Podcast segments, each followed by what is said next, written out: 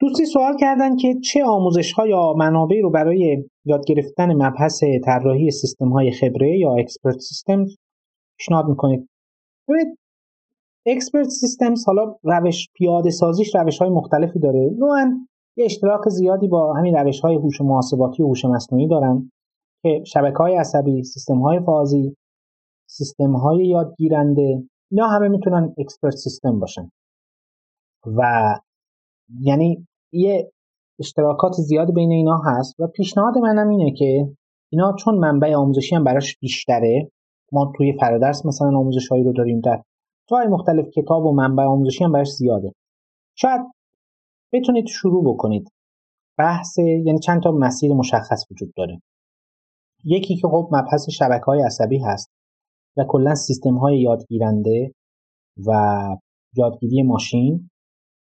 حالا کاربرداش تو حوزه مثلا دیتا ماینینگ و اینا هم هست. به اینا به خوبی پرداخته شده در فرادست و منابع دیگه. این از این. و البته خب در کنار این سیستم های فازی رو داریم سیستم های فازی عصبی رو داریم. اینم یک مسیر مشخصی که اشتراکات زیادی با همون مبحث شبکه های عصبی داره. حالا با یه مقدار تفاوت ها و موضوع دیگه بحث بهینه سازی هست. یه موقعی هست که شما از ابزارهای بهینه سازی برای طراحی سیستم خبره استفاده می‌کنید که خب نوعا الگوریتم های و ابتکاری هم می‌تونن ابزارهای خوبی برای این موضوع باشن. حوزه مثلا یادگیری آماری باز یک موضوعی هست که خیلی می‌تونه اشتراکات زیادی با همون مبحث یادگیری ماشین داره ولی می‌تونه برای طراحی سیستم های خبره استفاده بشه. ما برای همه اینها آموزش داریم. مثلا در فرادرس در منابع دیگه بگردید. دفعه پیدا میشه. الان بخشی از این سوالات هم حالا مطرح میشه پرسیده میشه. یه بخشش جوابش پیش هیچ کسی نیست. گوگل بهتر از همه ما می‌دونه و اینو حتما و حتما در اولین فرصت جستجو کنید.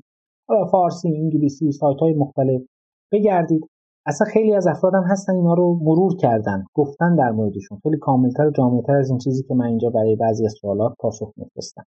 برجت من فعلا اینا به ذهنم رسید و پیشنهادم می‌کنم که منابعی رو حالا معرفی کردم از جمله فرادرس رو ببینید حتما به دردتون خواهد خورد.